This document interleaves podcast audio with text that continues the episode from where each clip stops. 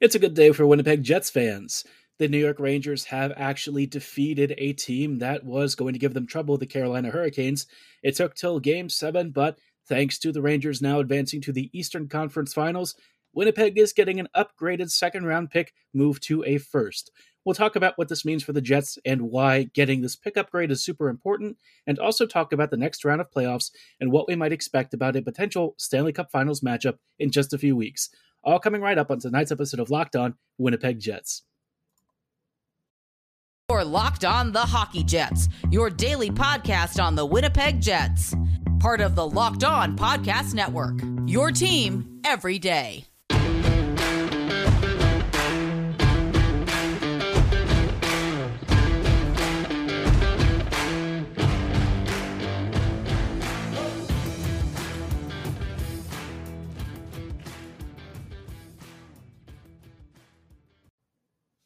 Hello, friends, and welcome to tonight's episode of Locked On Winnipeg Jets, part of the Locked On Podcast Network, your team every day. I'm your host, Harrison Lee, an avid Winnipeg Jets fan and an online blogger. You can follow me on Twitter at HLivingLoco and at LO underscore Winnipeg Jets. Thank you for choosing to make Locked On Jets your first listen of the day every day. If you enjoy what you're hearing, be sure to like, follow, and subscribe on your favorite podcasting platform of choice, including Apple, Spotify, Google, Megaphone, Audacy, and YouTube. Doing so is completely free of charge and ensures you never miss another episode. But most of all, we just really love and appreciate your support. So thank you again for making us one of your most uh, listened to and watched Winnipeg Jets podcasts out there. On tonight's episode, I thought it would be fun to talk about a very major development for the Jets. Uh, obviously, you know, thanks to the NHL playoffs, Winnipeg has actually had real stakes, which for a team that's not in the postseason, you would probably be uh, a, a, little bit surprised to hear. But um, pretty much every Jets fan that I know has become a temporary Rangers fan, or at least was until uh, the end of yesterday, because the Rangers had, of course, had that major trade for Andrew Copp.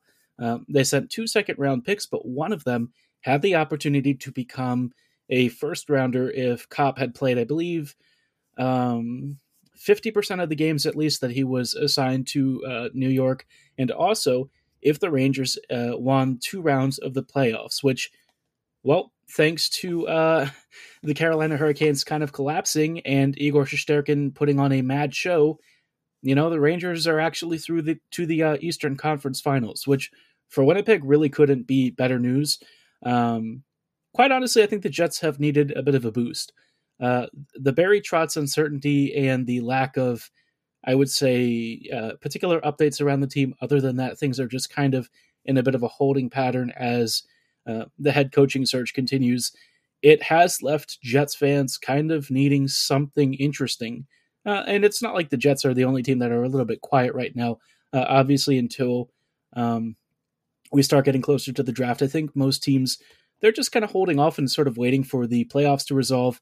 Uh, obviously, the more teams that get eliminated, the more that we're going to see, uh, you know, head coaching candidacies uh, probably start to become available uh, in part because uh, this league loves nothing more than to fire guys and then recycle them to another team. So uh, obviously there are some new candidates that might be hitting the market. Um, I don't think Carolina, after losing to New York, is going to be getting rid of Rod Brind'Amour. I think, if anything, the, the team itself is probably going to change. Um, a couple of those guys are going to be free agents. Hey, maybe the Jets should take a look at Vincent Trocheck. I don't know. There are a few guys that you know Winnipeg might splash an offer on, but um, I think the main summation of the series was that you know Carolina sort of had a couple of issues uh, keeping up their their momentum and creating offensive opportunities. Igor Shesterkin kind of snuffed out the rest that they did create, and uh, every time they made mistakes, you know the Rangers were Johnny on the spot, hitting on counters and you know creating really high danger chances that a lot of their backups really couldn't handle. Antti Raanta did a fabulous job throughout the series but unfortunately, he just came up a bit short, and uh, Freddie Andersen wasn't able to come back in time in order to get the Canes back in the series. So, uh, that aside, you know, obviously the most important thing for this one is that the Rangers, having traded for Andrew Copp, um, you know, now we're getting a pick somewhere between 29 and 32. Uh, and this is good for the Jets. I think that second rounder was originally uh, somewhere at, at, like 60th overall, which, you know, a second round pick up there, it's not bad, right? But you are talking about a pick that is towards the end of the second round, and obviously getting that upgraded to a really juiced first rounder at the end is uh, somewhere around an 18% increase in likelihood that an NHL player um, emerges from your pick. Uh, uh, well, in particular, that your your player uh, or prospect actually plays 100 NHL games, which is not insignificant, right? An 18, 18 to 20% jump is pretty huge. So Winnipeg has to be thrilled. Uh, there are some candidates for the Jets to draft uh, towards the back of the first round. I'm going to hold off on uh, and you know talking about that particular pick until we start to get a better sense of where exactly it's going to fall, just because I feel like the back end of the first round this year is going to be pretty crazy. But um, all the same, I will give you some candidates later this week talking about who might be draftable, uh, which prospects towards the end of the first rounder are, are really worth a punt because um, once you kind of get to the back of the first and into the start of the second, uh, the difference between picks becomes a little bit more marginal. But in this case, from where the Jets were before, uh, obviously this is a massive jump. And yeah, all we could do is just be really happy. Now, some people might say, you know, the Jets uh, got the better end of the deal. And in some ways, yes. But I will say that, if, you know, from my take, I think New York got so much more value out of Copp than I think people realized. Um, Andrew Copp is kind of a game changer. Uh, he's the kind of rental that you really dream of. A guy who dominates at even strength, a player who can be on uh, used on the PK, and I think the biggest thing with him uh, is that he shows that he is a top sixer. You know, the Jets sort of underutilized him, and you know here he goes to the Rangers, immediately hits it off. He's had like 12 points in 14 games in the postseason, so uh, I, I think Copp is both uh, a huge success in a lot of ways, especially for the return that he got in the trade, but also organizationally a bit of a failure that Winnipeg was not able to keep him. Um, I just feel like you know with how the Jets treated him and how he was used to, uh, in, in like a really third line role, oftentimes, sometimes even on the fourth. I just feel like the Jets really swung and missed on a guy who, quite frankly, was good enough to play somewhere on the first or second line and uh, really could have been a pivotal role player. He was given opportunities to do that sometimes, but then, you know, after everyone would get healthy, he's back down the pecking order. So, yeah, I do think Copp's going to get a huge raise. Uh, it's not going to be with Winnipeg, I'm pretty sure. I, I think that that relationship is over, but, you know, we wish him all the best. And we thank him for being awesome because now his team has advanced and we get an upgraded pick. So at the end of the day, Copp still gives us a really cool parting gift. And for that, you know, Jets fans got to be thrilled. Uh, but of course, the Rangers actually have a very difficult next opponent. And, you know, for the rest of this episode, I wanted to preview the two series because uh, I think the conference finals this year are, are really compelling, uh, very interesting. We, you know, we don't actually have any real stakes now that the uh, the second rounder has already been promoted. So uh, I wouldn't worry too much about putting any real stock in the results other than just your, your interest as a neutral. But we'll talk about what could be really cool about these series and maybe – just maybe one of the uh, eliminated teams might be looking for some coaching uh, coaching structure. I don't think you know any of these squads that are currently out there are going to be really making any hasty moves. But you know, if some, something changes, maybe Trotz tries to go to the, one of these conference finalists. I'll talk about the odds that you know Trotz would actually maybe move to one of these teams uh, towards the end of our se- series previews. Uh, but before we go any further, I just wanted to shout out one of our great sponsors at RockAuto.com. Uh, you know, for any of you who are vehicle owners or even interested in cars and trucks, you all know that there are so many makes and models out there, which when it comes to replacement parts, you also know that if you have to go to a brick and mortar retail store, nine times out of 10, they probably won't have what you need. Uh, with so many models out there, keeping stuff in stock is always very difficult. So instead of wasting time and money, uh, especially with how expensive gas is nowadays, just go to rockauto.com instead. You know, as convenient as rockauto.com is, I think one of the best things is that you can save a ton of money. You might see a part for one uh, van or truck for 300 to $350 at a retail store, but on rockauto.com, they sell that, that same exact part for around 200 bucks. I mean, you're talking about a $100 price difference. How wrong could you be? Uh, this is like the best option possible, and it's really convenient. But you know, more than just saving money and time, Rock, RockAuto.com is also a family run business, serving DIYers just like yourself for over 20 years. Their prices are reliably low for every customer, no matter your experience or walk of life. Uh, if you're really interested in giving them a shot, I highly recommend that you go to rockauto.com right now and see all the parts available for your car or truck. right locked on the locked on in the how did you hear about us box so they know what they, that so they know that we sent you. Amazing selection, reliably low prices, all the parts the car will ever need. Visit rockauto.com right now. Hello, friends, and welcome back to this episode of Locked On Winnipeg Jets. Thank you for making Locked On Jets your first listen of the day every day. Like I mentioned earlier, I wanted to transition to talking about some NHL playoff series. Uh, obviously, the uh, second round has concluded, and we are on to the Eastern and Western Conference semifinal or finals, uh, which is which is really cool, super exciting. I think that we have some very interesting storylines this year. And the first series that I wanted to talk about uh, is one that you know Jets fans I think were hoping for because it meant that the Rangers would advance to uh, give us that promoted second round pick. But after going through a couple of teams that were icing some backup goalies, uh, the Rangers now face their toughest test yet, which is the Tampa Bay Lightning. Now, I will say one particular thing that I've seen with all of like these backup goalie comments. Uh, everyone's like, "Oh, you know, now they're shooting against Andrei Vasilevskiy. Surely they can't repeat the same success that, success that they've had before." And I feel like it sort of ignores the fact that the Rangers were actually a pretty high scoring team during the regular season. Um, a seven game playoff series against the same team is obviously a very different story than going through the regular season, but I just feel like the stuff that worked for New York uh, during the regular season is probably going to be the same stuff that they have to do here. Uh, I think they have one particular advantage, and it's that they've been very good at attacking the slot and being super efficient, right?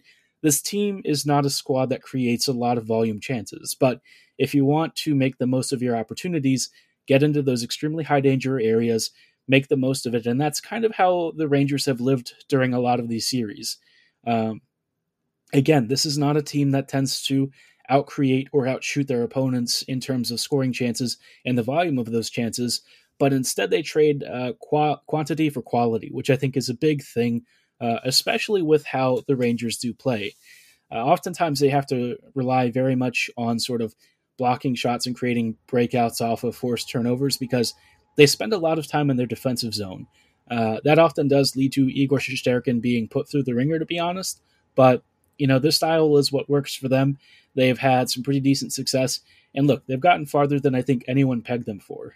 Uh, regardless of what happens at the end of the series, I think that their playoff run really has to be looked at with a very positive light. And I think the moves that New York made were very aggressive. Some of them were a little strange. Um, but for the most part, I think if you're a, a Rangers fan, you have to be happy. And for, you know, Jets fans, obviously, uh, quite a few ex Winnipeg players now going on to have great success. Everyone seems to hate Jacob Trouba now, which is really funny. Uh, I will say that he has a bit of a mean streak that I don't recall being uh, as aggressive as he was when he was with the Jets. He did have edgy hits for us, and sometimes he did get suspended. But you know, with the Rangers, he just seems even edgier, even harder edged. Uh, a lot of very rough hits, and you know, some uh, pretty nasty injuries coming out of them. So yeah, you know, the the Rangers I think are probably like bizarro Jets in a way, leaning heavily on their goaltender and elite finishing. Their opponents are a, very battle tested group looking for a third Stanley Cup.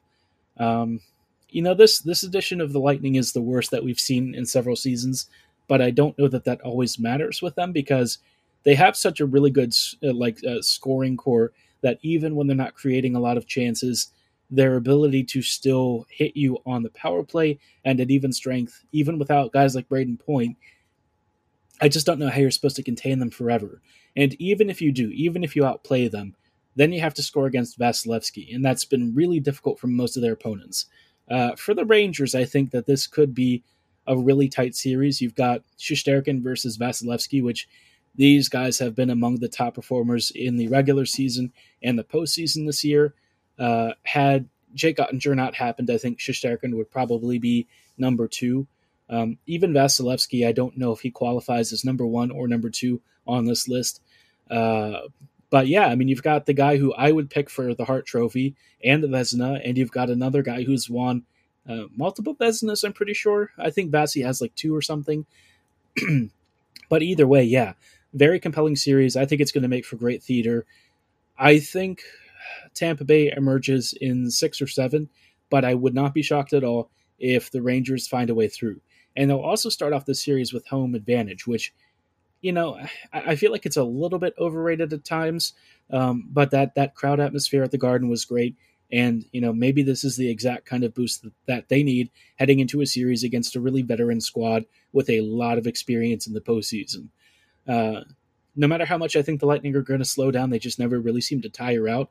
And even when they're having their backs against the wall, they've always found ways to come through. So, yeah, I, I think you've got two very interesting teams.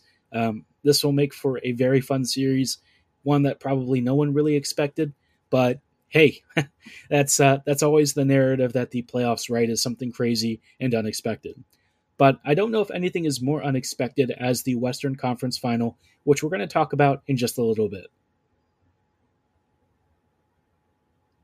Hello, friends, and welcome back to this episode of Locked On Winnipeg Jets. We are talking about the playoffs uh, and the uh, conference finals. We've just covered the Eastern Conference finals. Now we want to talk about the Western Conference finals because, um, as you know, this this is going to be a pretty crazy year for the postseason. A lot of these Stanley Cup favorites have already been knocked out. Uh, we've had some very big upsets, but I don't know if any team has really defied the odds more than the Edmonton Oilers. Uh, as much as the Rangers kind of had to lean on um, Igor Shesterkin and some elite finishing to get through, the Oilers have had even less to stand on. It's basically just McDavid and Draisaitl, and I really feel like McDavid has done um, a Conn Smythe performance on the level that we really haven't seen in ages. You know, it, it comes to be that um, hockey tends to be a weak link sport uh, in that it's not really about your superstar players. It's more about the collective whole, right? Uh, I think that there's some, you know, middle ground in there. Obviously, teams like Tampa Bay and Colorado certainly have insane depth, um, and you could argue that they have multiple superstars on their team. But McDavid has been so good as to almost challenge that notion to a degree.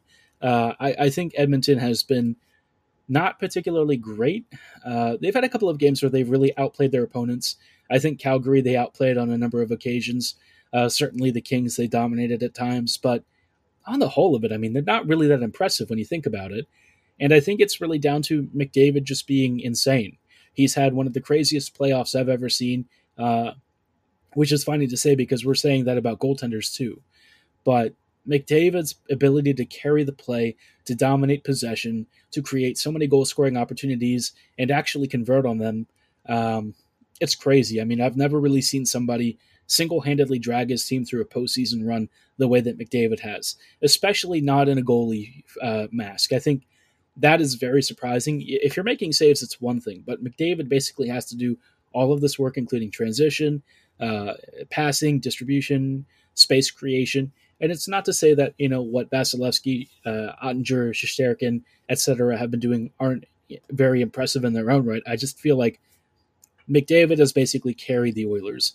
It's not like they have Smith to really lean on in the direst of times. Mike has been decent this postseason, but do you really want to put all your eggs in his basket? Uh, I wouldn't feel comfortable with that. So, yeah, uh, McDavid, this has probably been his maybe his best run ever in a like a single um, part of a season streak. I mean, it's just unreal. Also, I would say Evander Kane has been a punishing finisher uh, he's been really lethal, and his his shooting percentage has to be something crazy right now.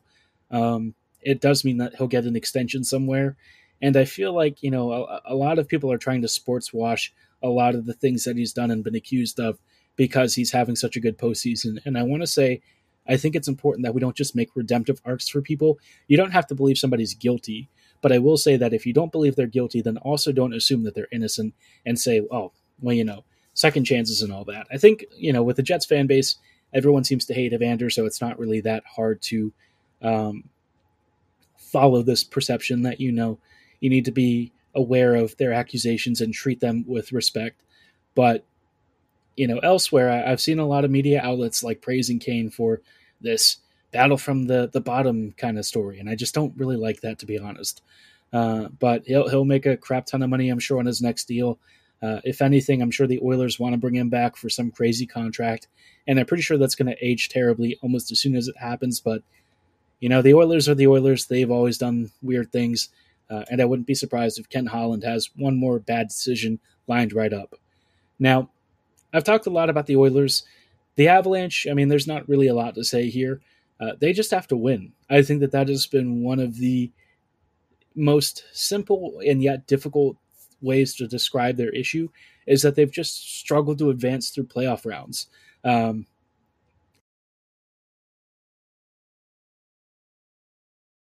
in previous and having sustained zone by teams like Vegas, they collapsed. This year, they don't really have that as much. And I think that their improvements on the back end, as well as their continued maturation of the offense and their star young defenders, just makes them honestly almost unstoppable. Uh, this is going to be a really tough battle for them because I think against the Oilers, you know, if you're going to be matched up against McDavid for like 30 minutes a night, which he will play 30 minutes, um, yeah, MacKinnon is going to have to pull double duty. As good as MacKinnon is, and certainly he has some incredible line mates too, he's just not on the level of McDavid, which is crazy to say because MacKinnon at times has outperformed McDavid in previous seasons. But this year, man, I don't know. Connor's just on a different level, and I, I think the way that he's playing, uh, they're really going to have to exploit those depth matchups. And if their depth lines can't outscore Edmonton's, that's going to be a problem. Darcy Kuemper and net uh, should be pretty decent. I don't know who their other backup is. It might might be Pavel Francouz or something, but yeah, I think that's probably the main issue that they're concerned about because Kuemper hasn't been ideal, and I do think he's actually injured or something. So, yeah, this is going to be a tough battle. I, I will say that. I think it's going to come down to special teams and discipline. You know, both of the both of these teams have ridiculous power plays.